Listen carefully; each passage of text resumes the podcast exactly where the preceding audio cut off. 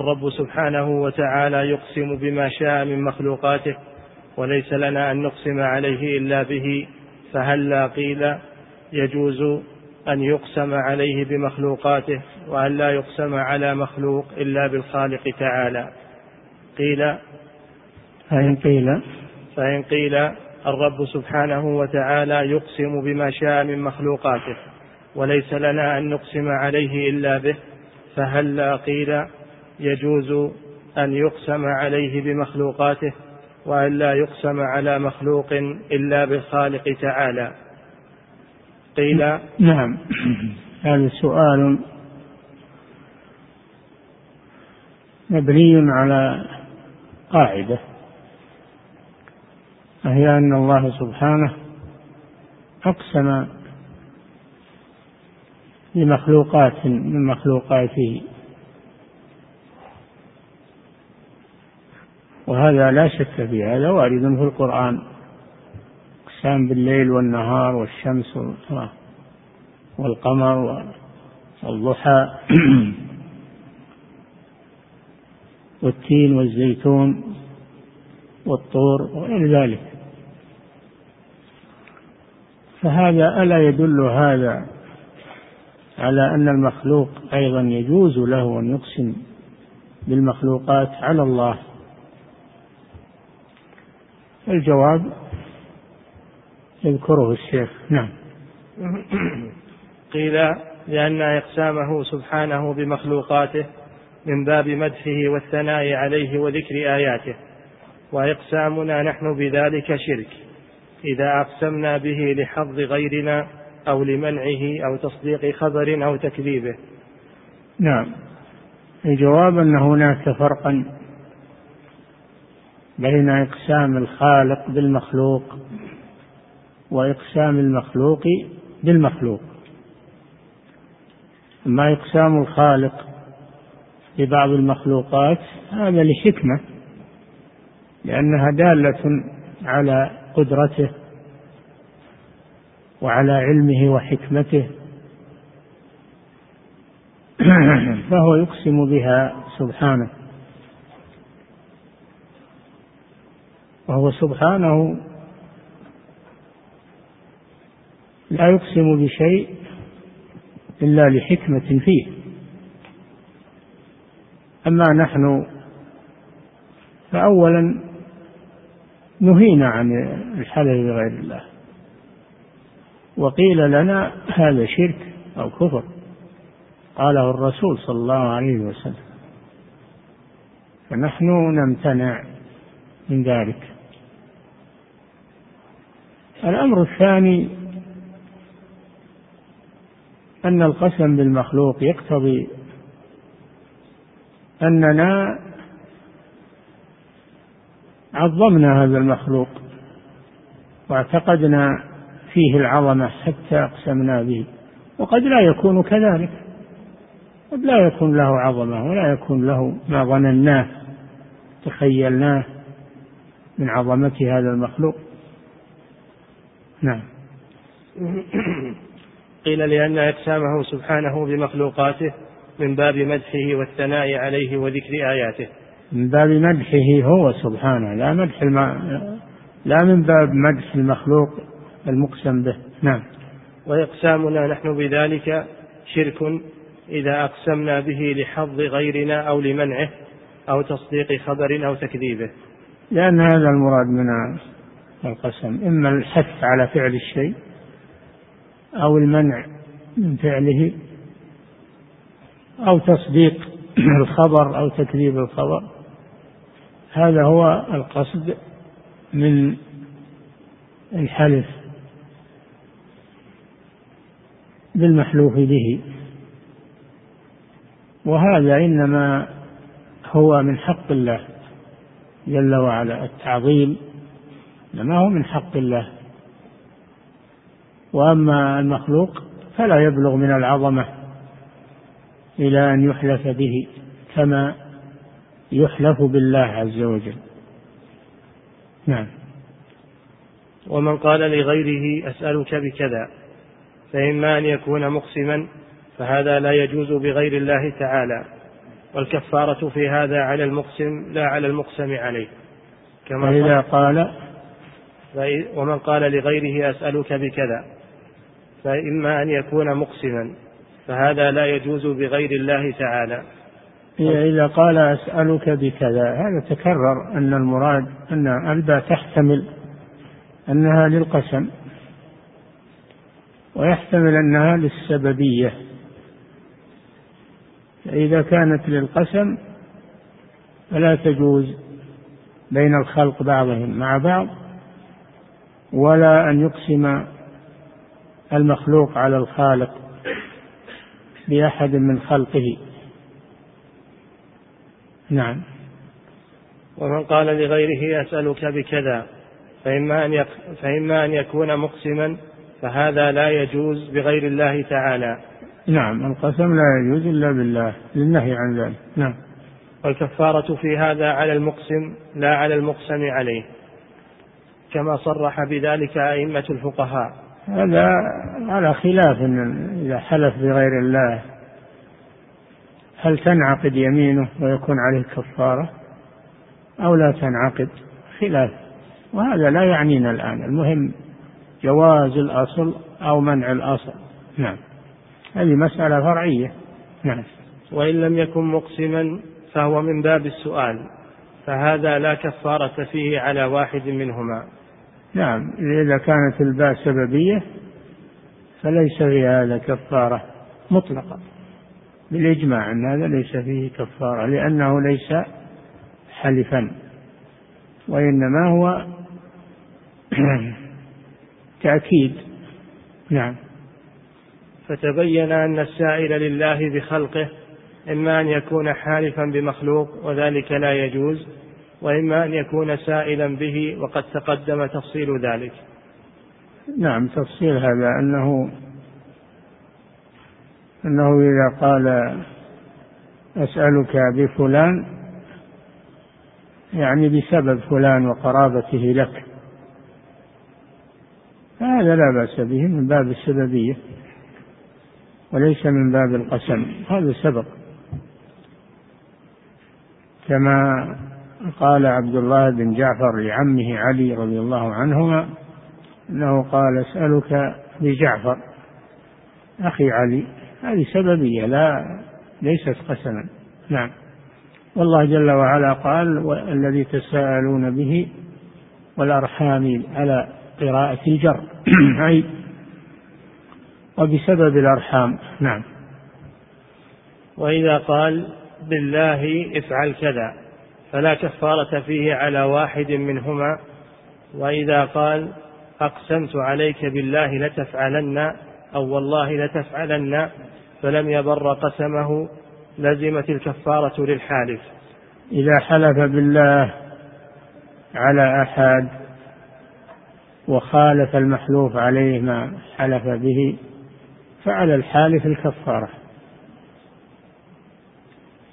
أما إذا قال اسألك بفلان. فهذا لا كفارة فيه لأنه محتمل محتمل أنه قسم ومحتمل أنه سبب باء السببية. فلا تجد فيه كفارة. نظرا لاحتماله نعم. والذي يدعو بصيغة السؤال فهو من باب السؤال به. نعم. وأما إذا أقسم على الله تعالى مثل أن يقول أقسمت عليك يا رب لتفعلن كذا. هذه مسألة هل يجوز للمخلوق أن يقسم على الخالق؟ أن يقسم على الخالق.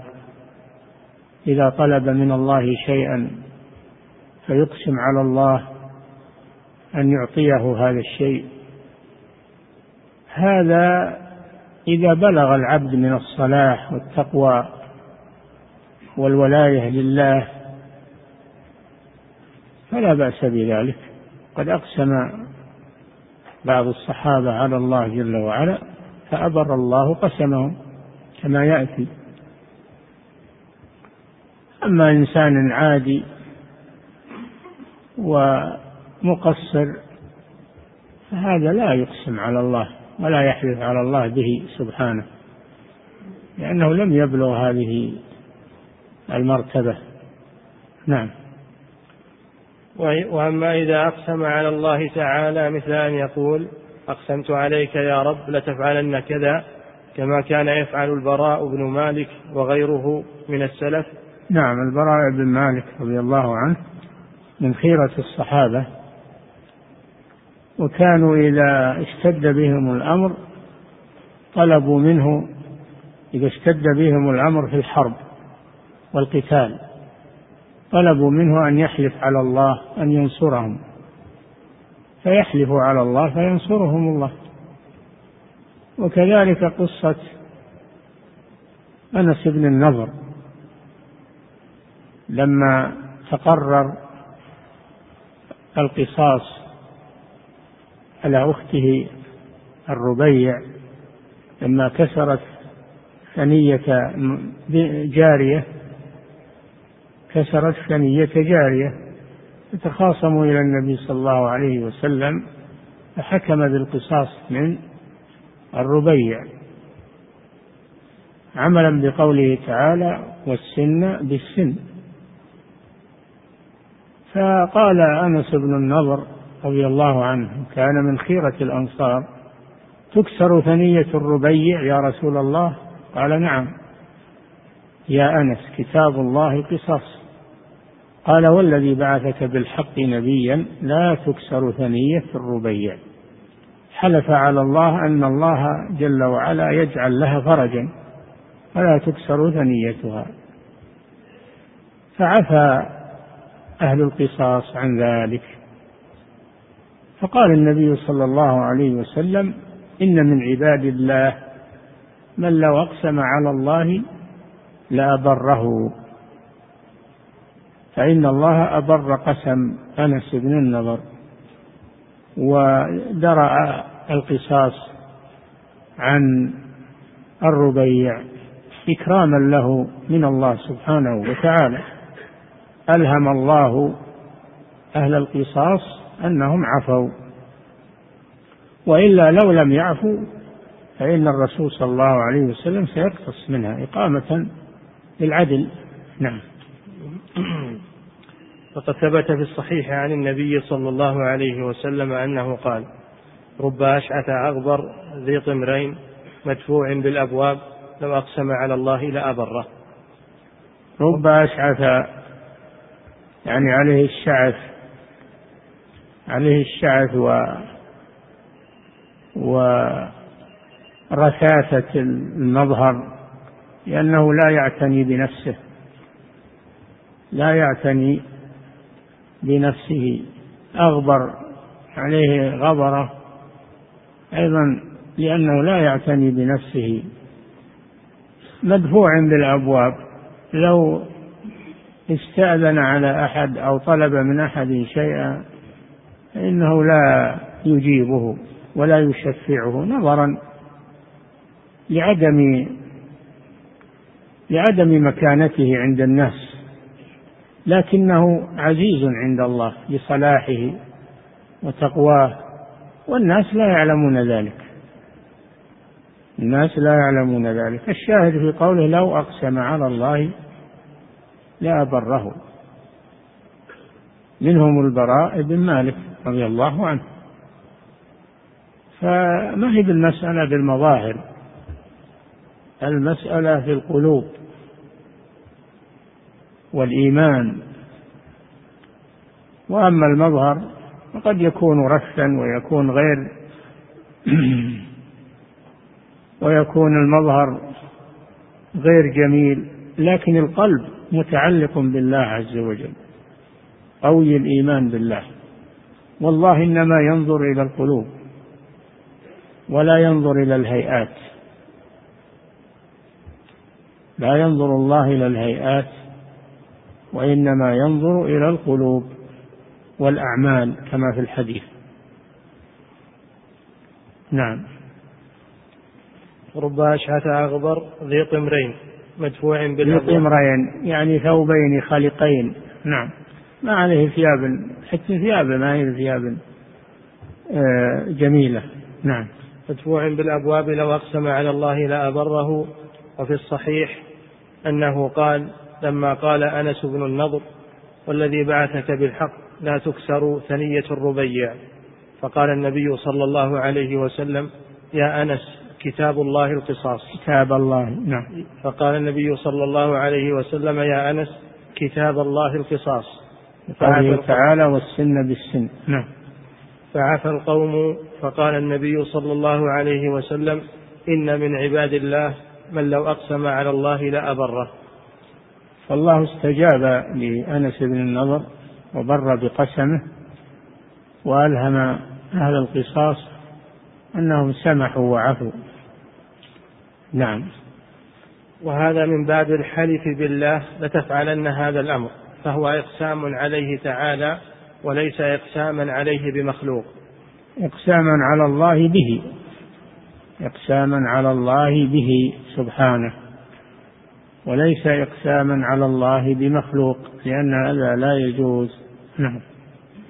وينبغي للخلق أن يدعوا بالأدعية الشرعية التي جاء بها الكتاب والسنة فإن ذلك لا ريب في فضله وحسنه وأنه الصراط المستقيم صراط الذين أنعم الله عليهم من النبيين والصديقين والشهداء والصالحين. حسن أولئك رفيقا. الناس بحاجة إلى الدعاء لا يستغنون عن دعاء الله سبحانه وتعالى لفقرهم وحاجتهم وما يقعون فيه من الشدائد هم بحاجة إلى الدعاء. وهذا أمر هذا أمر فطري وأمر شرعي فإن الله أمر بدعائه. وقال ربكم ادعوني أستجب لكم. فادعوا الله مخلصين له الدين. وإذا سألك عبادي عني فإني قريب. أجيب دعوة الداعي إذا دعان. والدعاء هو أعظم أنواع العبادة. كما في الحديث الدعاء هو العبادة. سماه الله دينا في قوله فادعوا الله مخلصين له الدين أي الدعاء.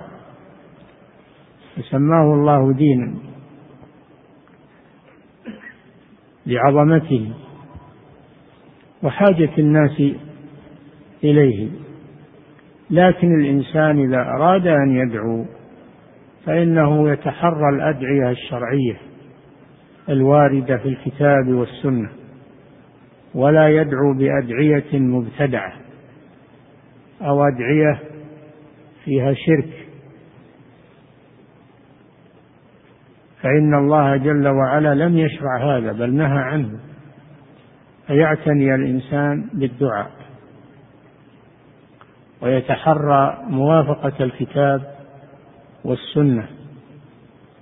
ويحذر من الأدعية الملفقة والأدعية المبتدعة التي تشتمل عليها بعض الكتب أو بعض المناسك التي لم تصدر عن علماء. محققين. هذا أمر مهم جدا وهو باب الدعاء وتحري الأدعية المشروعة وتجنب الأدعية المبتدعة. نعم. وقد تقدم أن ما يذكره بعض العامة من قوله صلى الله عليه وسلم على العبد نعم. وينبغي للخلق أن يدعوا بالأدعية الشرعية التي جاء بها الكتاب والسنة. نعم. فإن ذلك لا ريب في فضله وحسنه. نعم. وأنه الصراط المستقيم صراط الذين أنعم الله عليهم من النبيين والصديقين والشهداء والصالحين. فهؤلاء يدعون الله بالأدعية الشرعية الواردة في الكتاب والسنة. الذين أنعم الله عليهم من النبيين والصديقين والشهداء والصالحين. بخلاف المخرفين والمبتدعة فإنهم يخترعون أدعية ما أنزل الله بها من سلطان ويدخلون فيها بدع محدثات كالتوسل بالمخلوق إلى الله سبحانه وتعالى كما سبق. نعم. وأنه الصراط المستقيم صراط الذين أنعم الله عليهم من النبيين والصديقين والشهداء والصالحين وحسن أولئك رفيقا. نعم. فكن مع هؤلاء لأنهم هم أحسن الرفيق. ولا تكن مع المبتدعة لأنهم أسوأ رفيق. نعم. وقد تقدم أن ما يذكره بعض العامة من قوله صلى الله عليه وسلم إذا كانت لكم حاجة فاسألوا الله بجاهي حديث باطل. نعم هذا الحديث الذي ينسبونه إلى النبي صلى الله عليه وسلم أنه قال ادعوا الله بجاهي فإن جاهي عند الله عريض. هذا حديث باطل مكذوب على النبي صلى الله عليه وسلم ليس في شيء من كتب السنة. نعم. إذا كانت لكم حاجة فاسألوا الله بجاه حديث باطل لم يروه أحد من أهل, من أهل العلم ولا هو في شيء من كتب الحديث.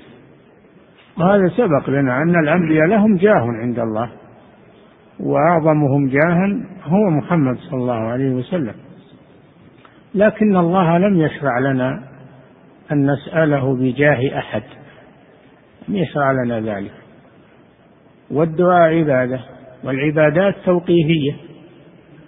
لا يفعل شيء منها إلا بدليل إلا إذا شرعه الله سبحانه وتعالى. ليس الدعاء من باب أنك تختار أي شيء يعني أي شيء يأتي في ذهنك أو تستحسنه. لا لا بد أن يكون الدعاء واردا وموافقا لما في الكتاب والسنة. نعم. وإنما المشروع الصلاة عليه في كل دعاء. من أسباب قبول الدعاء أولا الإخلاص لله عز وجل ثانيا أن يكون موقنا بالإجابة ثالثا أن يكون مطعمه ومشربه وملبسه حلال. ولا يكون من حرام. رابعا أن يصلي على النبي صلى الله عليه وسلم في دعائه فإن هذا من أسباب الإجابة نعم. وإنما المشروع الصلاة وإنما المشروع الصلاة عليه في كل دعاء. ولهذا لما ذكر العلماء الدعاء في الاستسقاء وغيره ذكروا الصلاة عليه. ولهذا ولهذا لما ذكر العلماء الدعاء في الاستسقاء وغيره ذكروا الصلاة عليه ولم يذكروا فيما شرع فيما شرع للمسلمين في هذه الحال التوسل به. نعم فمن أسباب القبول في الاستسقاء وغيره قبول الدعاء أن يصلي على النبي صلى الله عليه وسلم في دعائه وأما أن يتوسل بالنبي فهذا ممنوع وليس بمشروع. فإذا أردت أن يستجاب دعاؤك فأتي بأسباب الإجابة ومنها الصلاة على النبي صلى الله عليه وسلم. وإما إذا جئت ببدعة فلن يستجاب لك. ومن ذلك السؤال بجاهه أو بحقه أو بذاته صلى الله عليه وسلم. فإن هذا غير مشروع. نعم. ولهذا لما ذكر العلماء الدعاء في الاستسقاء وغيره ذكروا الصلاة عليه ولم يذكروا فيما شرع للمسلمين في هذه الحال التوسل به التوسل به. كما لم يذكر أحد من العلماء دعاء غير الله والاستعانة المطلقة التوسل به لم يذكر التوسل به يعني بذاته. أما التوسل باتباعه وطاعته ومحبته صلى الله عليه وسلم فهذا توسل مشروع لأنه توسل منك بأعمالك الصالحة التي هي اتباعه وطاعته ومحبته هذا عمل من أعمالك. الصالحة وتتوسل به إلى الله. وكذلك توسل إلى الله بالصلاة والسلام عليه صلى الله عليه وسلم. هذا من التوسل المشروع. تصلي على النبي في دعائك هذا من التوسل المشروع. نعم. كما لم يذكر أحد من العلماء دعاء. وقول الفقهاء في باب الاستسقاء ويتوسل إلى الله بالصالحين مرادهم بدعاء الصالحين لا بذواتهم أو بجاههم أو حقهم على الله وإنما التوسل بالصالحين أي بدعاء الصالحين. كما توسلوا بالعباس عم النبي صلى الله عليه وسلم وكما توسل معاوية رضي الله عنه بيزيد بن الأسود الجرشي بدعائه طلب منه الدعاء. نعم. كما لم يذكر أحد من العلماء دعاء غير الله والاستعانة المطلقة بغيره في حال من الأحوال. وإن كان بينهما فرق فإن دعاء غير الله كفر ولهذا لم لم ينقل دعاء أحد من الموتى والغائبين لا الأنبياء ولا غيرهم عن أحد من السلف وأئمة العلم وإنما ذكره بعض المتأخرين ممن ليس من أئمة الدعاء الدعاء كما سبق هو أعظم أنواع العبادة. والله جل وعلا قال وأن المساجد لله فلا تدعوا مع الله أحدا. أحدا كائنا من كان لا ملكا ولا نبيا ولا صالحا. لا تدعوا مع الله. ادعوا الله مخلصين له الدين. يخلصوا له الدعاء. فدعاء غيره شرك. يبطل هذا الدعاء ويفسده. فلا يدعى إلا الله عز وجل. لا يدعى الأموات والغائبون مهما بلغوا من الصلاح والاستقامة. لأن هذا عبادة لغير الله سبحانه وتعالى. فهؤلاء الذين ينادون ويستغيثون بالأموات يا عبد القادر يا رسول الله يا حسين يا حسن يا حسين يا علي يا فلان وفلان هذا دعاء لغير الله وهو شرك أكبر والعياذ بالله. شرك أكبر يخرج من الملة. نعم. ولهذا لم ينقل دعاء أحد من الموتى والغائبين لا الأنبياء ولا غيرهم. حتى الأحياء الحاضرين الغائبين لا لا يدعون. إنما إذا كان حاضرا تقول يا فلان ساعدني يا فلان أعطني كذا أقرضني لا بأس. هذا دعاء عادي ما في شيء. طلب تطلب من الحاضر القادر على ما تريد. من مال أو من عمل أو غير ذلك هذا لا بأس به. إنما إنسان غائب لا يسمع دعاءك تدعوه ولو كان حيا هذا لا يجوز. نعم. ولهذا لم ينقل دعاء أحد من الموتى والغائبين لا الأنبياء ولا غيرهم عن أحد من السلف وأئمة العلم. نعم. وإنما هذا عند المتأخرين من المبتدعة. أنهم يهتفون بأسماء هؤلاء الذين يعظمونهم ويعتقدون فيهم الصلاح يهتفون بأسمائهم عند الشدائد وينسون الله سبحانه وتعالى. فإذا اشتد بهم الكرب صاروا ينادون المخلوقين من الأحياء والأموات. وهذا شرك لم يبلغه أهل الجاهلية. فإن أهل الجاهلية يخلصون الدعاء لله في الشدائد وإنما يشركون في الرخاء. أما شرك هؤلاء المتأخرين فهو عام في الرخاء والشدة بل إنهم في الشدة أشد شركا والعياذ بالله. نعم.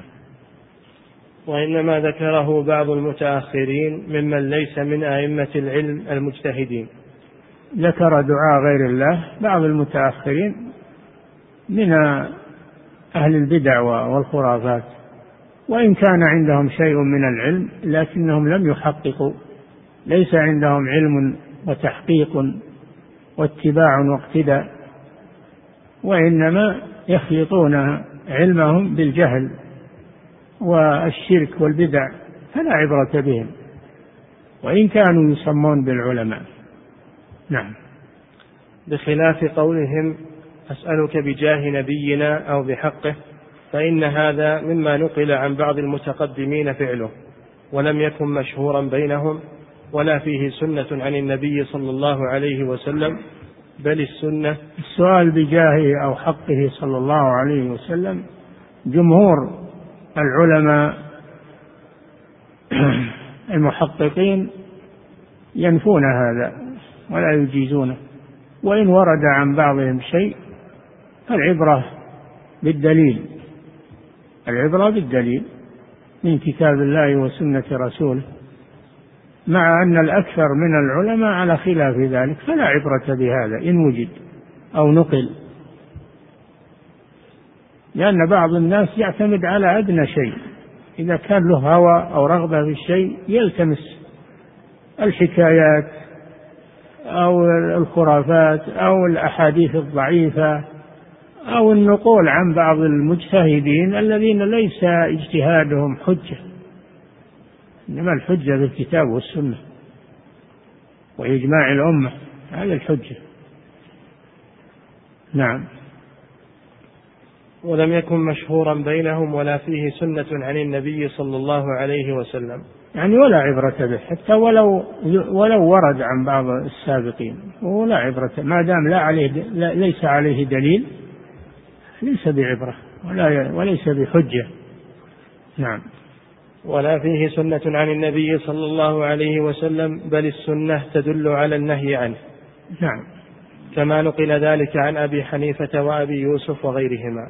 كما سبق أنه كره أبو حنيفة أن يسأل بمعاقد العز من عرش من عرشه لأن معاقد العز مخلوقة. نعم. ورأيت في فتاوى الفقيه أبي محمد بن عبد السلام قال لا يجوز أن يتوسل إلى الله بأحد من خلقه إلا برسول الله صلى الله عليه وسلم إن صح حديث الأعمى فلم يعرف صحته. وقد تقدم العز بن عبد السلام إمام معروف مشهور أصولي من الأصوليين ومن الفقهاء. وهو مشهور. يرى أو ينسب إليه في فتاواه أنه يجيز توسل بالنبي صلى الله عليه وسلم. وهذا كما سبق أنه لا دليل عليه حتى وإن ورد عن بعض حتى وإن ورد عن بعض الأئمة أو بعض الفضلاء يطلب بالدليل. إذا جاء دليل فلا مانع. أما إذا لم يكن هناك دليل فلا عبرة به سواء من ابن عبد السلام أو غيره لا عبرة به. لكن ابن عبد السلام أيضا ما جزم يقول إن صح حديث الأعمى. حديث الأعمى سبق لنا أنه لم يتوسل بذات النبي صلى الله عليه وسلم. وإنما توسل بدعائه صلى الله عليه وسلم. نعم. وقد تقدم أن هذا الحديث لا يدل إلا على التوسل بدعائه. تقدم لما ذكر الشيخ الأعمى الذي جاء إلى النبي صلى الله عليه وسلم طلب منه أن يدعو الله أن يرد عليه بصره. وقال له النبي صلى الله عليه وسلم أمره أن يصلي وأن يدعو الله وأن يدعو له الرسول صلى الله عليه وسلم فرد الله عليه بصره. تبين أن المراد الدعاء توسله بالنبي أي بدعاء النبي. فشفعه في شفعه في أي اقبل دعاءه. والدعاء شفاعة. الدعاء إذا دعوت لغيرك فقد شفعت له. فمراد حديث الأعمى هو الدعاء والدعاء للغير مشروع. تدعو الله لأخيك بالشفاء تدعو الله له بالرزق آه، تدعو الله أن يخلصه من الشدة هذا مشروع. ربنا اغفر لنا ولإخواننا الذين سبقونا الإيمان استغفر لذنبك وللمؤمنين والمؤمنات هذا مشروع. نعم. قد تقدم أن هذا الحديث لا يدل إلا لا يدل إلا على التوسل بدعائه. نعم. ليس من باب الإقسام بالمخلوق على الله تعالى ولا من باب السؤال بذات الرسول كما تقدم. أي نعم فلا حجة فيه للعز بن عبد السلام ولو صح الحديث. نعم. والذين يتوسلون بذاته لقبول الدعاء وعدلوا عما أمروا به وشرع لهم وهو من أنفع الأمور لهم إلى ما ليس كذلك فإن الصلاة عليه من أعظم الوسائل الذين والذين يتوسلون بذاته لقبول الدعاء وعدلوا عما أمروا به وشرع لهم. الذين يتوسلون بذات النبي صلى الله عليه وسلم ويتركون التوسل باتباعه وطاعته والاقتداء به. هؤلاء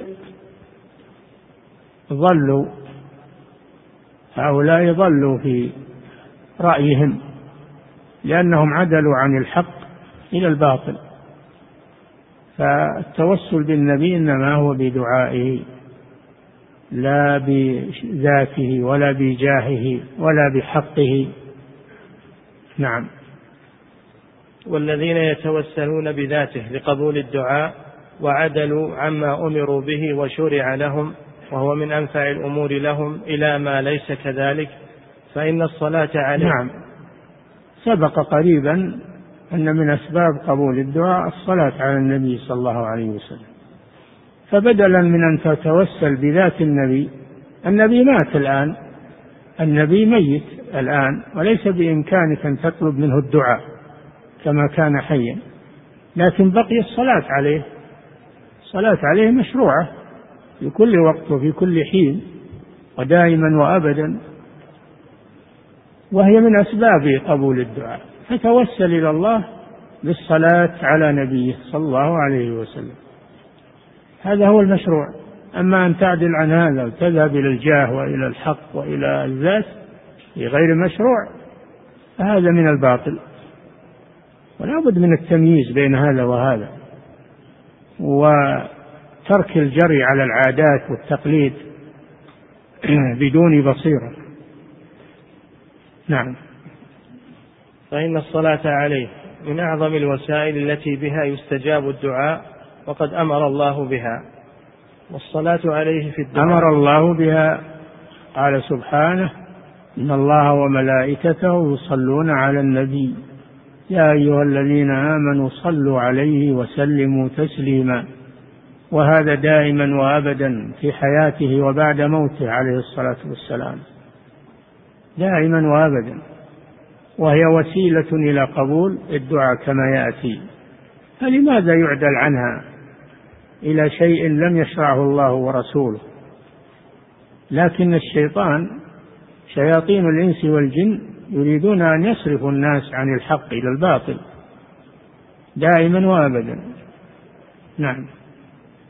والصلاة عليه في الدعاء هو الذي هو صلى الله عليه وسلم لما مات لم يبقى إلا التوسل باتباعه وطاعته ومحبته والصلاة والسلام عليه. هذا هو التوسل المستمر الذي لم ينقطع بوفاته صلى الله عليه وسلم. نعم. والصلاة عليه في الدعاء هو الذي دل عليه الكتاب والسنة والإجماع.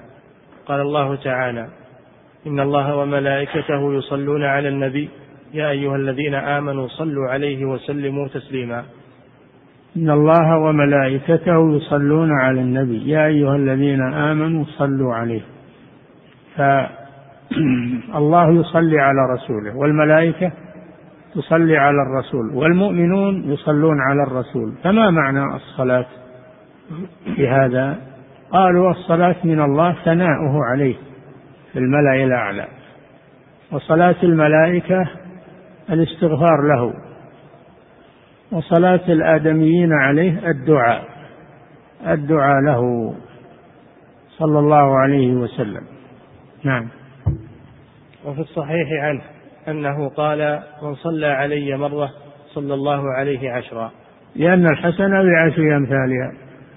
فمن صلى على النبي صلى الله عليه وسلم مرة صلى الله عليه بها عشرا.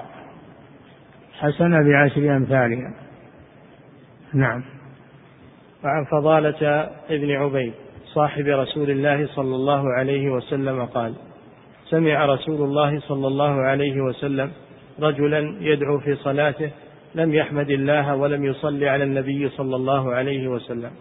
فقال رسول الله صلى الله عليه وسلم عجل هذا.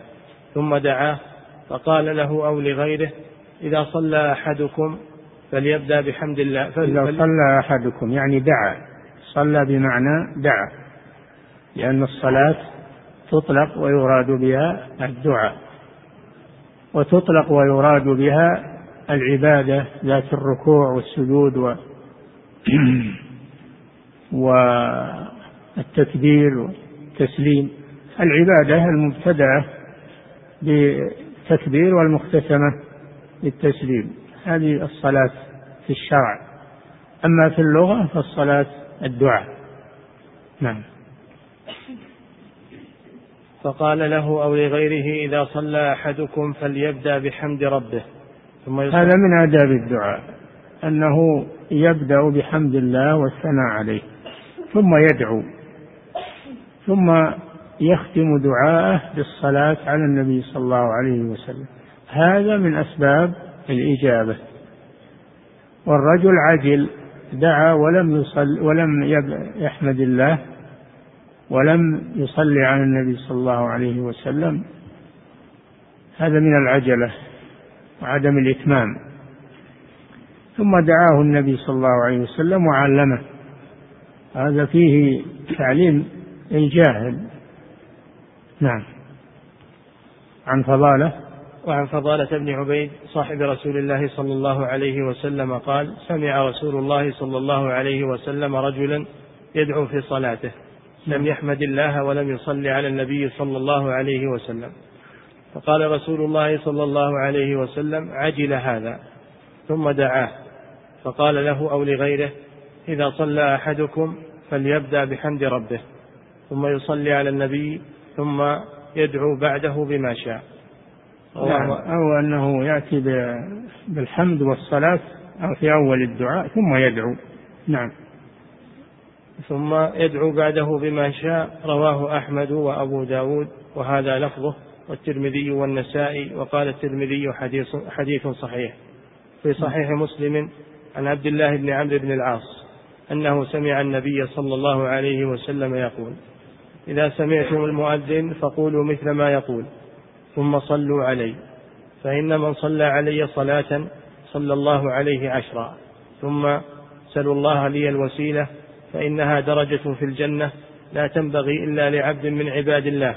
وأرجو أن أكون أنا هو فمن سأل الله لي الوسيلة حلت عليه الشفاعة. نعم.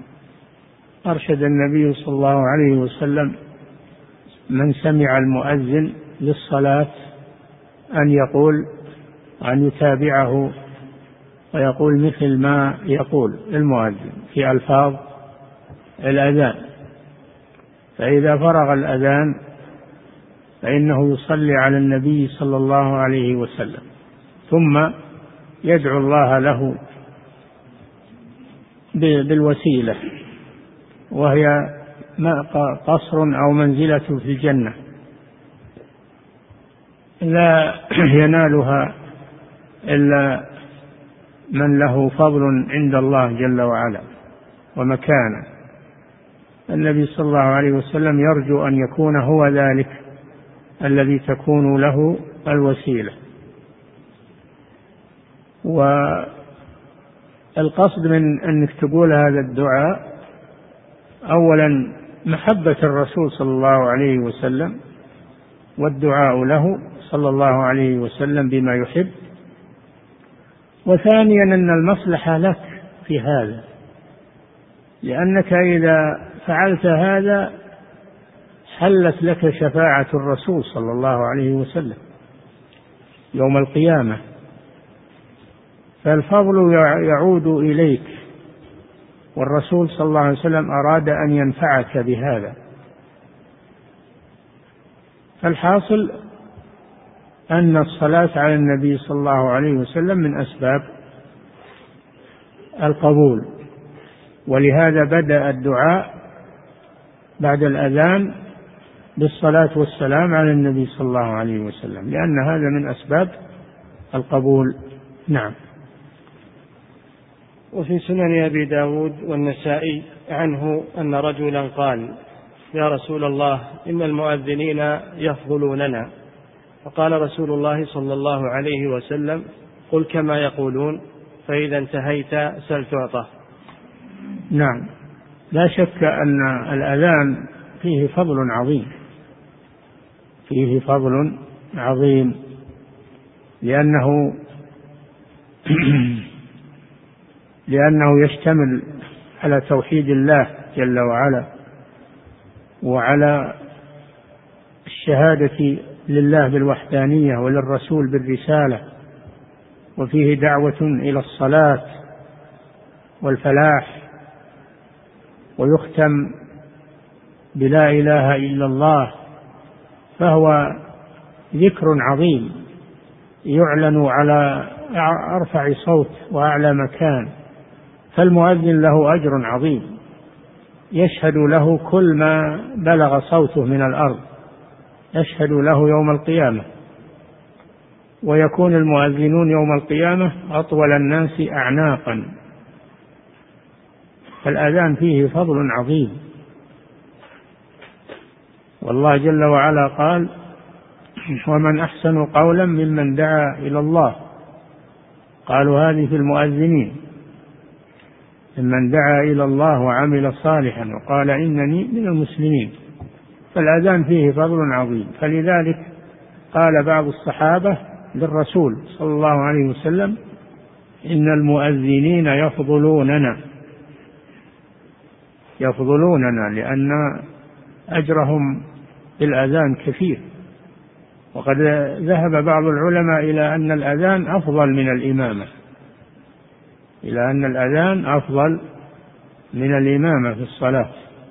ما يدل على مكانة الأذان وفضله. النبي صلى الله عليه وسلم قال لهذا السائل أرشده إلى أن يتابع المؤذن في ألفاظه ثم يأتي بالدعاء بعد الأذان وبذلك يدرك يدرك الفضيلة. إذا أتى بمثل ما يقول وأجابه وتابعه حصل على الأجر مثل ما يحصل عليه المؤذن. وهذا فيه فضل متابعة المؤذنين. وأنه إذا بدأ الأذان والإنسان في قراءة أو في حديث مع الناس فإنه يقطع قراءته وحديثه مع الناس ويتابع المؤذن ليحصل على هذا الفضل ولا ينشغل عنه فيفوته هذا الفضل العظيم. فباب الخير واسع ولله الحمد. أبواب الخير واسعة ولكن يحتاج من الإنسان إلى احتساب ومعرفة لها ومداومة عليها. نعم. وقال رسول الله صلى الله عليه وسلم قل كما يقولون فإذا انتهيت سل تعطى فإذا انتهيت من الأذان يعني من متابعة المؤذن فسل الله عز وجل لأن هذا وقت إجابة. نعم نعم. مع مع الإتيان بما سبق من الصلاة على النبي صلى الله عليه وسلم والسؤال الوسيلة والفضيلة له صلى الله عليه وسلم. نعم. وفي المسند عن جابر بن عبد الله رضي الله عنه قال من قال حين ينادي المنادي اللهم رب هذه الدعوة القائمة والصلاة النافعة صل على محمد وارضى عنه رضاء لا سخط بعده استجاب الله له دعوته. نعم. وعن أنس بن مالك قال قال رسول الله صلى الله عليه وسلم الدعاء الدعاء لا يرد بين الأذان والإقامة.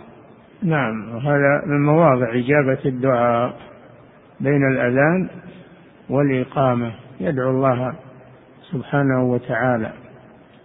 ومن هنا فإن المستحب المستحب بعد الأذان إلى الإقامة أن يشتغل الإنسان بالدعاء والذكر. يشتغل بالدعاء والذكر. لأن هذا وقت الإجابة. وتلاوة القرآن يؤجلها إلى وقت آخر لأنها لا تفوت. بخلاف الدعاء والذكر بين الأذان والإقامة فإنه يفوت. نعم. قال رسول الله صلى الله عليه وسلم الدعاء لا يرد بين الأذان والإقامة. رواه أحمد وأبو داود والترمذي والنسائي وقال الترمذي حديث حسن. نعم. وعن سهل بن سعد قال قال رسول الله صلى الله عليه وسلم ساعتان تفتح فيهما أبواب السماء قلما ترد على داع قلما ترد على داع دعوته عند حصول النداء والصف في سبيل الله. رواه أبو داود. ساعتان لا يرد فيهما الدعاء. أو قل أن يرد الدعاء فيهما. الأولى بعد الأذان وقبل الإقامة. والثاني عند الصف للقتال قتال العدو. فهذا موطن لقبول الدعاء عند الاصطفاف لقتال الكفار. نعم. تفتح السماء يعني تفتح أبواب السماء لقبول لقبول الدعاء. نعم في هذين الوقتين. نعم. وفي المسند والترمذي وغيرهما عن الطفيل ابن أبي ابن كعب عن أبيه قال كان رسول الله صلى الله عليه وسلم في المسند والترمذي نعم. وغيرهما عن الطفيل ابن أبي ابن كعب. عن, عن أبيه عن عن عن الطفيل بن أبي. الطفيل نعم. عن الطفيل ابن أبي بن كعب عن أبيه.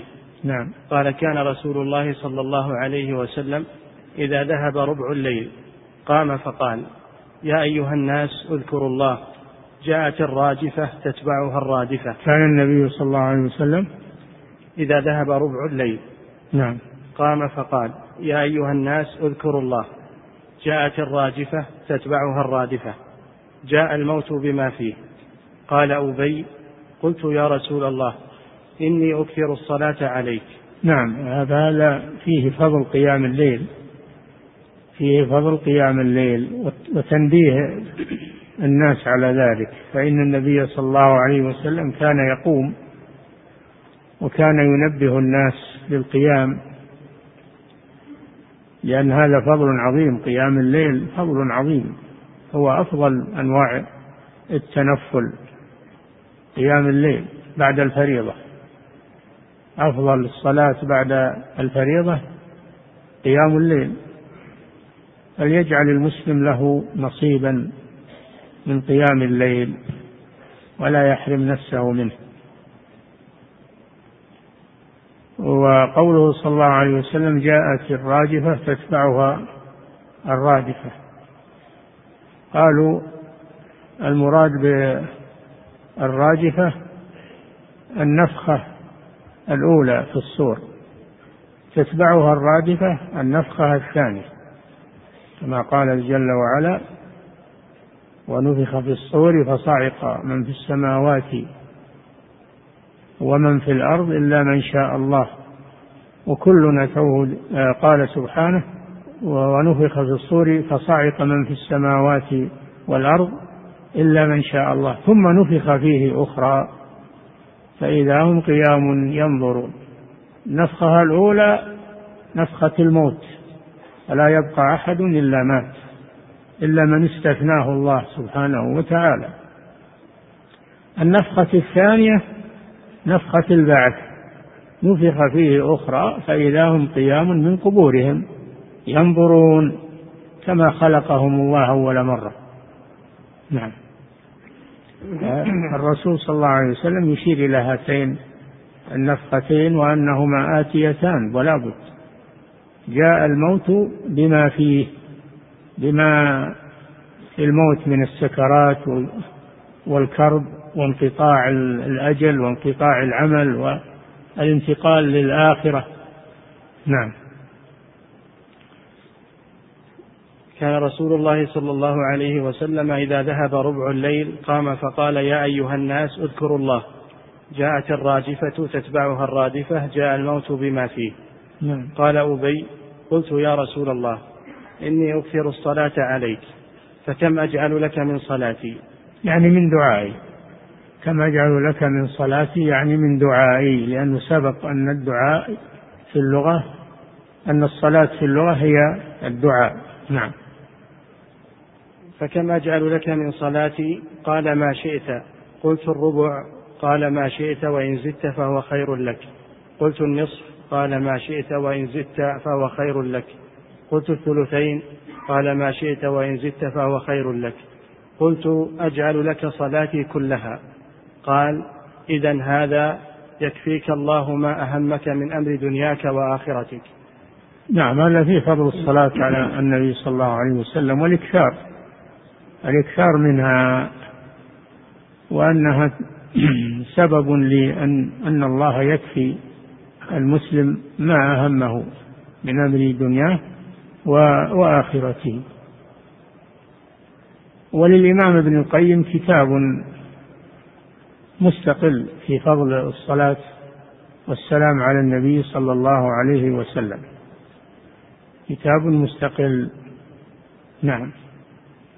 قال إذا هذا يكفيك الله ما أهمك من أمر دنياك وآخرتك وفي لفظ إذا تكفى همك ويغفر ذنبك. وقول السائل أجعل لك من صلاتي يعني من دعائي. نعم. فإن الصلاة في اللغة هي الدعاء. قال تعالى وصل عليهم إن صلاتك سكن لهم. نعم. وقال خذ من أموالهم صدقة يعني الزكاة.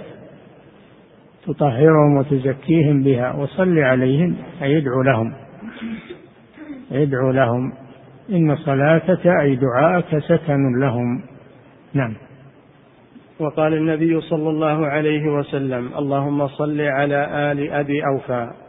نعم لما جاءه أبو أوفى بزكاته دعا له فقال اللهم صل على آل أبي أوفى عملا بقوله تعالى وصل عليهم أي ادعو لهم. نعم. وقالت امرأة صل علي يا رسول الله وعلى زوجي. فقال صلى الله عليك وعلى زوجك. فيكون مقصود السائل أي يا رسول الله إن لي دعاء أدعو به. أستجلب به الخير وأستدفع به الشر فكم أجعل لك من الدعاء؟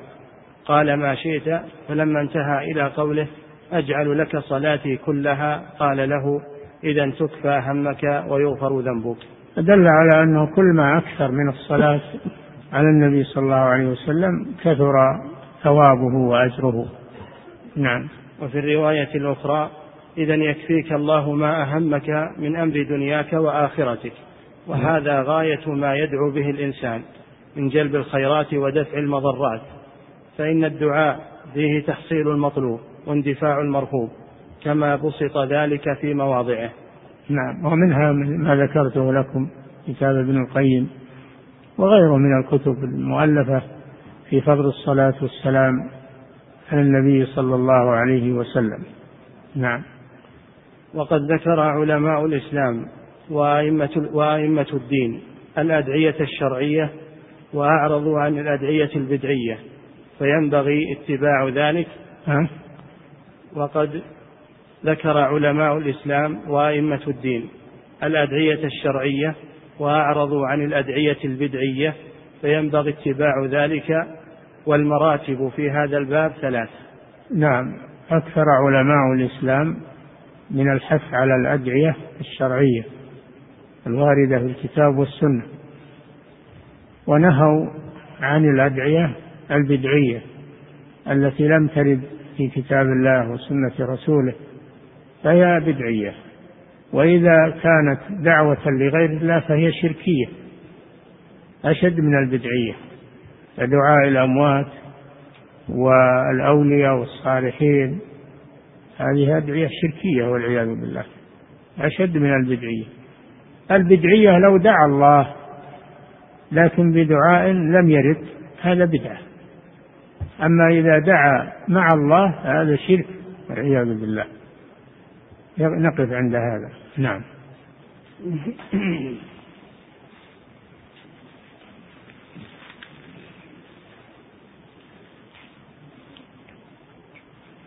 يقول فضيلة الشيخ وفقكم الله. يقول كثير من الناس عندنا يقسمون بوالديهم أو غيرهم فما الحكم في هذا العمل؟ وهل يعدون من المشركين؟ هذا نهى عنه النبي صلى الله عليه وسلم نصا قال لا تحلفوا بآبائكم.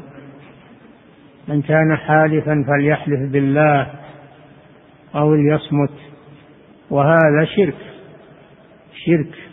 في قوله صلى الله عليه وسلم من حلف بغير الله فقد أشرك فقد كفر أو أشرك. لكنه شرك أصغر شرك أصغر لا يخرج من الملة. نعم. يقول فضيلة الشيخ وفقكم الله ذهب مجموعة من الناس للإصلاح بين متخاصمين فقال أحد الناس هذه العبارة جئناكم بوجه الله وبوجه رسول الله وبوجوه القبائل. فهل هذه العبارة صحيحة؟ لا هذا لا يجوز. هذا لا يجوز. جئناكم بوجه الله يعني توجهون بالله ويتوجهون بالرسول عند عند هؤلاء المتنازعين يستشفعون بالله عند هؤلاء. هذا لا يجوز. نعم. يقول فضيلة الشيخ وفقكم الله طالب في الجامعة عليه كفارات يمين ولا يستطيع أن يطعم الآن. لأنه لا يملك إلا مكافأة الجامعة فهل يصوم؟ نعم إذا كان ما يقدر على الإطعام فإنه يصوم. نعم فمن لم يجد فصيام ثلاثة أيام. نعم. يقول فضيلة الشيخ وفقكم الله هل يمكن أن يقال إن إقسام أنس بن النضر هو من الإقسام بالله؟ لأنه قال والذي بعثك بالحق فهو إقسام به لا عليه. أي أقسم على من؟ أقسم على الله.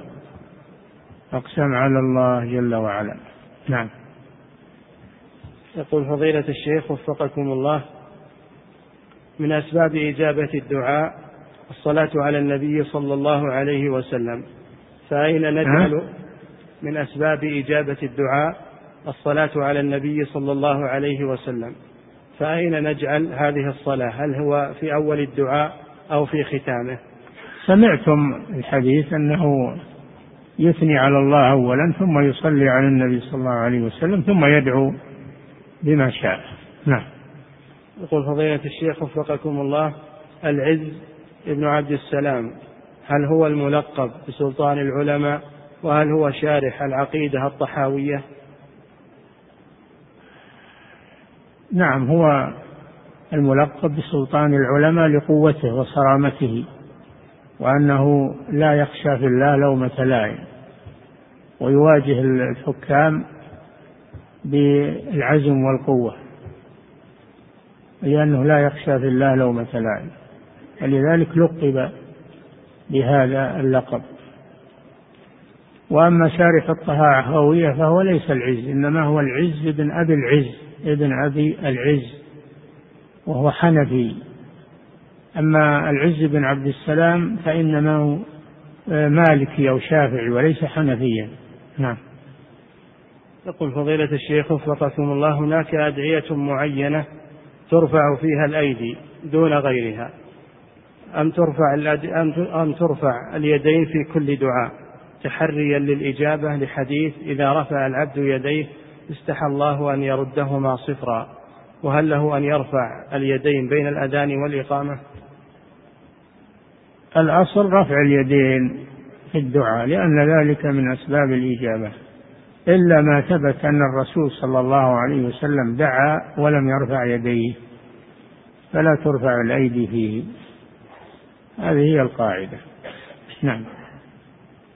يقول فضيلة الشيخ وفقكم الله ما المشروع للمؤذن حال الأذان؟ هل يردد أيضا بعد كل عبارة أم يدعو فقط بعد الأذان؟ هل إيش؟ ما المشروع للمؤذن حال الأذان؟ هل يردد هو أيضا بعد كل عبارة أم يدعو بعد الأذان؟ ذكر العلماء أو بعض العلماء أنه يجيب نفسه وهذا ما يسمى هذا ما يسمى عند العلماء بأنه يجيب نفسه فيتابع نفسه تابع نفسه. ولكن ليس على هذا دليل. ما دام أنه ينادي ويتكلم بهذه الكلمات هذا يكفي عن أنه يكررها. نعم. نعم. ترجيع غير هذا. الترجيع هذا في أذان بمحذورة في مكة. أما بلال فكان لا يرجع. مؤذن الرسول صلى الله عليه وسلم في المدينة بلال وابن أم مكتوم ما هم يرجعون. إنما هذا علمه النبي صلى الله عليه وسلم لأبي محذورة في مكة. نعم. يقول فضيلة الشيخ وفقكم الله من ذهب إلى قبر رجل من الصالحين فقال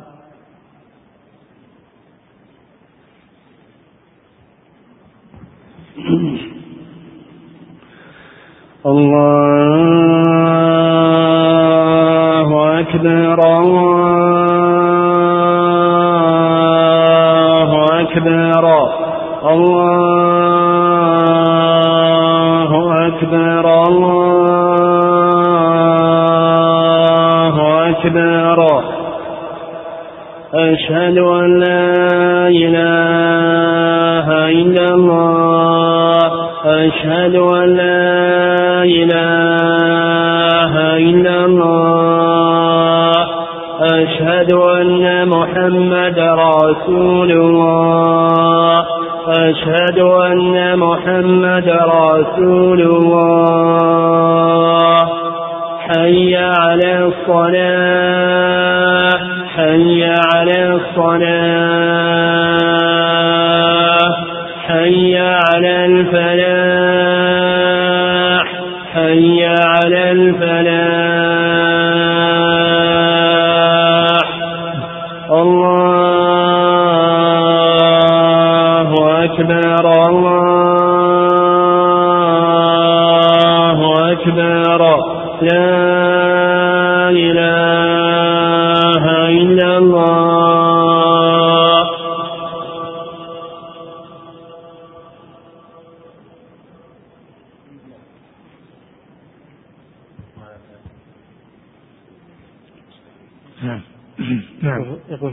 الشيخ وفقكم الله من ذهب إلى قبر رجل من الصالحين وقال اللهم إني أسألك بصاحب هذا القبر أن تفعل لي كذا وكذا فهل يعد من الشرك الأكبر أو الأصغر؟ هذا توسل توسل إلى الله بالميت. هذا لا يجوز هذا بدعة. لكن لو أنه ذبح للميت أو نذر للميت أو استغاث بالميت فهذا شرك أكبر أما لو قال أسألك بفلان بهذا الميت هذا توسل بدعة وليس هو بشرك. إذا دعا الله وتوسل بالميت هذا بدعة. أما إذا دعا الميت نفسه واستغاث به أو ذبح له أو نذر له فهذا شرك أكبر. نعم. يقول فضيلة الشيخ وفقكم الله إذا أراد العبد أن يدعو في في في القنوت في الوتر فهل يبدأ بالحمد والتمجيد أو يدعو بما علمه النبي صلى الله عليه وسلم للحسن بن علي؟ ما في شك يدعو بما ورد بما علمه النبي صلى الله عليه وسلم للحسن بن علي أو بما جاء عن عمر اللهم إنا نستعينك ونستهديك ونؤمن بك ونتوكل عليك. هذا أيضا ورد أنه يبدأ به القنوت نعم. يقول فضيلة الشيخ وفقكم الله الصلاة من الملائكة على النبي صلى الله عليه وسلم بمعنى الاستغفار له. فكيف؟ على النبي وعلى غيره. صلاة من الملائكة على النبي وعلى غيره الاستغفار. نعم. فكيف نجمع بين ذلك؟ والله جل وعلا ذكر عن الملائكة أنهم يستغفرون للذين آمنوا ويستغفرون لمن في الأرض. نعم. فكيف نجمع بين هذا وقد غفر للنبي صلى الله عليه وسلم ما تقدم من ذنبه وما تأخر. زيادة خير للنبي صلى الله عليه وسلم وأيضا هذا فيه حظ للداعي أن هذا يسبب له شفاعة النبي صلى الله عليه وسلم له يوم القيامة. نعم. يقول فضيلة الشيخ وفقكم الله ما حكم التسمي بجاه الرسول وحسب الرسول. ما يجوز هذا. حسب الرسول الله هو الحسب سبحانه. حسبنا الله. حسبنا الله ونعم الوكيل. حسبنا الله سيؤتينا الله من فضله. فالحسب خاص بالله. ما يقال حسب الرسول. وجاه الرسول هذا أيضا ما, ما يسمى به. هل هذا الشخص هو جاه الرسول؟ نعم. يقول فضيلة الشيخ وفقكم الله هل يجوز أن يقال لغير الأنبياء فلان صلى الله عليه وسلم لأن المرأة قالت للنبي صلى الله عليه وسلم صل علي وعلى زوجي؟ يجوز يجوز أن تصلي على بعض المؤمنين لكن لا يتخذ هذا شعارا كما عند الرافضة أنهم يخصون عليا عليه السلام يقولون أو عليه الصلاة والسلام إذا كان هذا شعار لأهل البدع فلا يجوز. أما أن يقوله الإنسان في بعض الأحيان من غير اتخاذه شعارا فلا بأس. نعم. يقول فضيلة الشيخ وفقكم الله كيف يجمع بين قول النبي صلى الله عليه وسلم إن الله لا ينظر إلى أجسادكم وبين قوله صلى الله عليه وسلم إن الله جميل يحب الجمال؟ هذا شيء وذاك شيء. لا ينظر إلى المظاهر والأموال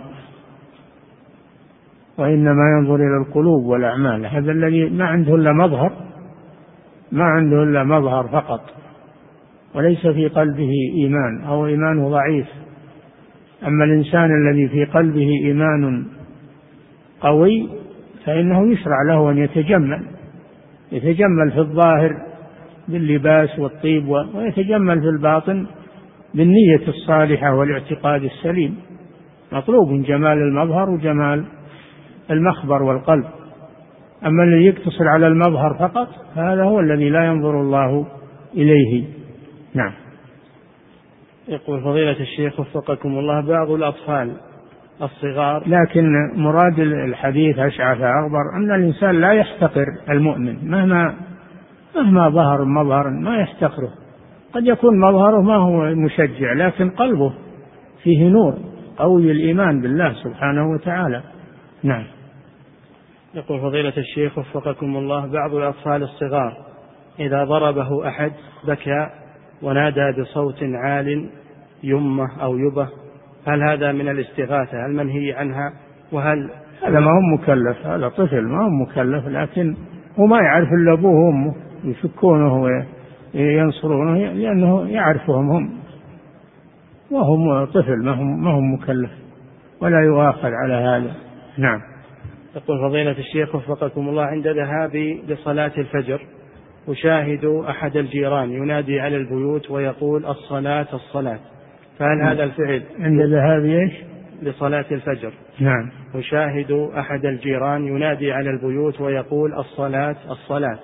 طيب هذا هذا طيب جزاه الله خير. نعم. فهل هذا يوافق فعل السنة كما جاء عن الطفيل؟ نعم. يقول فضيلة الشيخ هل يدخل في تنبيه الناس لقيام الليل الاتصال على الجيران مثلا أو إرسال رسالة بالجوال؟ أكتب فيها حديث يا أيها الناس اذكروا الله جاءت الراجفة تتبعها الرادفة. هذه ما توقظهم إذا كتبت ما توقظهم الرسالة. يبون شيء يوقظهم. يبون شيء يوقظهم من النوم. لو ترسل مئة رسالة ما ما تيقظوا لكن إذا كلمتهم بالجوال أو بالتلفون أو ناديتهم هذا الذي يوقظهم. نعم. يقول فضيلة الشيخ وفقكم الله إني في صلاة الليل في سجودي بعد قول سبحان ربي الأعلى لا أدعو لنفسي وإنما أستمر في الصلاة على النبي صلى الله عليه وسلم وأطيل في ذلك حتى أرفع من السجود. فهل فعلي هذا صحيح؟ لا السجود قال النبي صلى الله عليه وسلم أما السجود فأكثروا فيه من الدعاء فقمن أن يستجاب لكم فأكثر من الدعاء. والصلاة على النبي صلى الله عليه وسلم لها موطن آخر في غير السجود. نعم.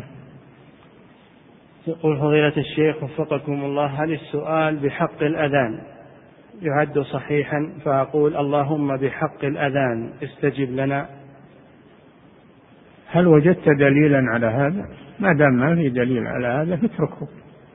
حق الأذان ما هو مشروع. نعم.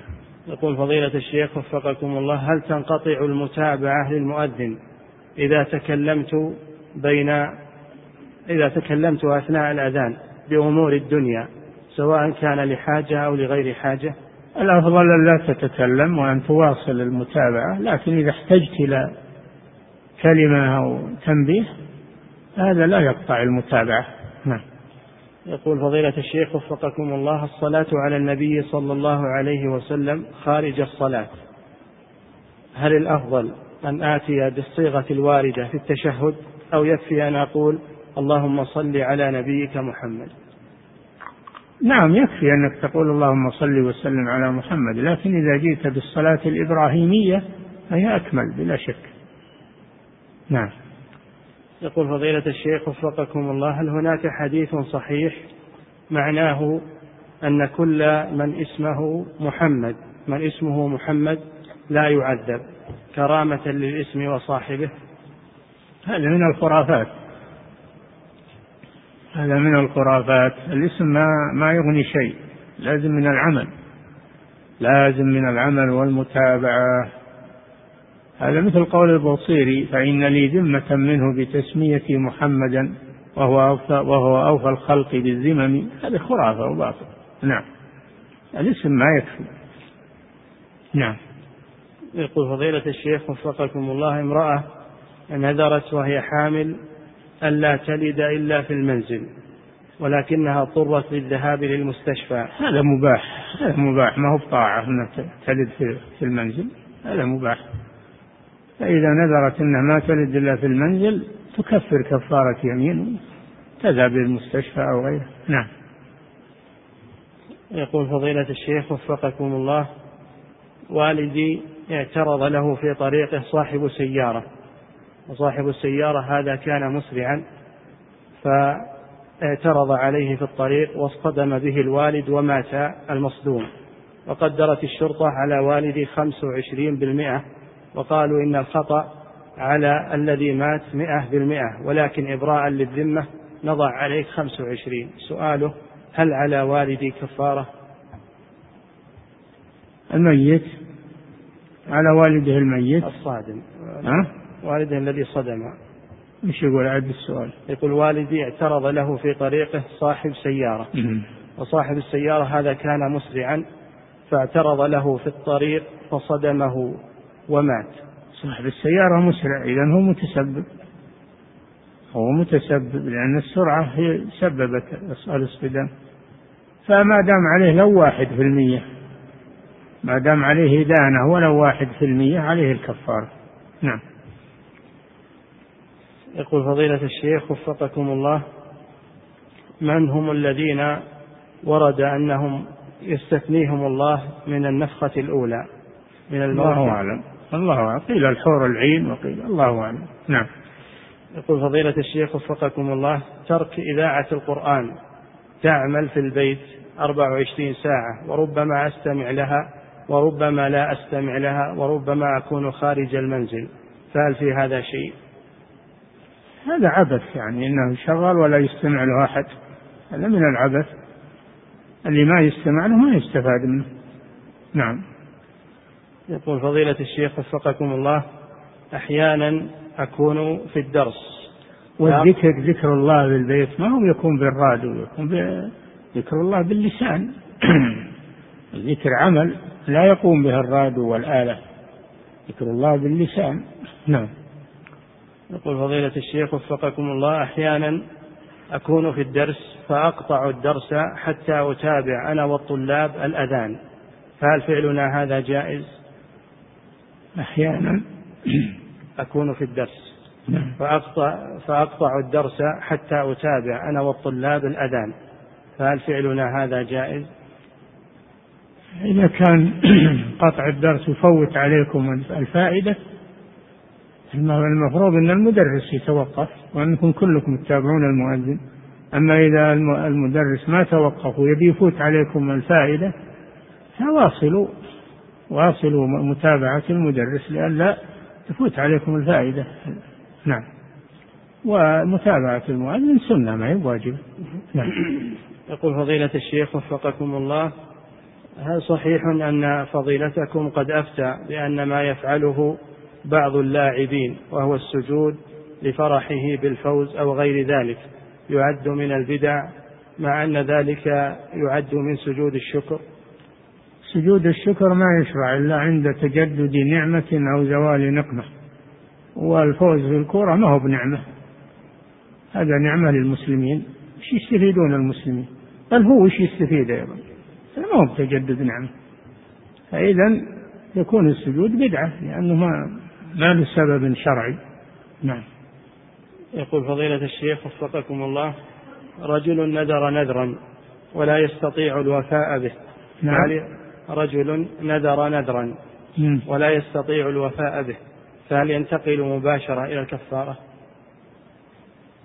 لا ينتقل إلى الكفارة. لا بد من النذر. إذا كان نذر طاعة فلا بد منه. إذا من نذر أن يطيع الله فليطعه فلا بد من الوفاء مع القدرة. أما إذا كان لا يقدر وأجله إلى وقت آخر وهو محدد بوقت ولكن ما يقدر وأجله إلى وقت آخر فإنه يقضيه قضاء ويكفر عن يمينه يكفر مع قضائه يكفر. نعم. يقول فضيلة الشيخ وفقكم الله عند زيارة المريض يدعى له فيقال لا بأس طهور إن شاء الله. فهل هذا من باب تعليق الدعاء بالمشيئة؟ هذا من التحقيق إن شاء الله تأتي للتحقيق وليست للتعليق. تدخلن المسجد الحرام إن شاء الله. هذه ليست للتعليق هذه للتحقيق. نعم. يقول فضيلة الشيخ وفقكم الله ذكرتم حفظكم الله أن العزة ابن عبد السلام سمي بسلطان العلماء لأنه لا يخاف في الله لومة لائم ولأنه كان صارما مع الحكام كما قيل. يقول السائل فأخشى أن يشكل ذلك على بعض المبتدئين بحسن النية وأنكم ترون الصرامة مع الحكام أو النصيحة العلنية. إيه بمثل صرامة العز بن عبد السلام. يروح لمهم وينصحهم. أما أنه يسبهم بالمجالس وعلى المنابر وفي الأشرطة هذا هذا لا يجوز هذا فعل الخوارج. أما أنه يروح لهم يقابلهم يتكلم معهم بقوة هذا طيب. هذا الذي كان يفعله ابن عبد السلام ما كان يسبهم بالمحافل والمجالس ويذكر معايبهم. هذا ما ما يفعله أحد من أئمة المسلمين. هذا إنما يفعله الخوارج. نعم. يقول فضيلة الشيخ وفقكم الله ما يسمى باللولب الذي تستخدمه النساء لمنع الحمل؟ لمدة سنتين أو أكثر. هل هو مباح؟ هذا للضرورة. إذا قرر الأطباء أنها بحاجة إليه مضطرة أنها مضطرة إليه فلا بأس. نعم. يقول فضيلة الشيخ وفقكم الله العدسات التي توضع على أعين النساء بقصد الزينة لأزواجهن وكذلك الرموش الصناعية. التي توضع على العين لنفس القصد هل هي مباحة؟ هذا كله من التزوير والباطل ولا يجوز. إنما إنما العدسات عند الحاجة. إذا كان بصرها ضعيف تحتاج إلى العدسات أو إن عينها فيها عيب وتغطي هذا العيب بالعدسة لا بأس. أما أن عينها جميلة ونظرها قوي ولا هي بحاجة إلى العدسة وإنما من باب الزينة فهذا لا يجوز هذا من التزوير. نعم. يقول فضيلة الشيخ. ولا الرموش أيضا. الرموش أيضا ما تجوز. نعم. يقول فضيلة الشيخ وفقكم الله المريض الذي يصلي على جنبه هل المريض الذي يصلي على جنبه هل يلزم أن يكون وجهه إلى القبلة؟ نعم لا بد. استقبال القبلة من شروط صحة الصلاة. فلا بد أنه يستقبل القبلة بوجهه وبجسمه أيضا. بوجهه وبجسمه. يكون على جنبه. مستقبلا القبلة بوجهه وبجسمه. نعم. الله تعالى أعلم. صلى الله وسلم على نبينا محمد. الله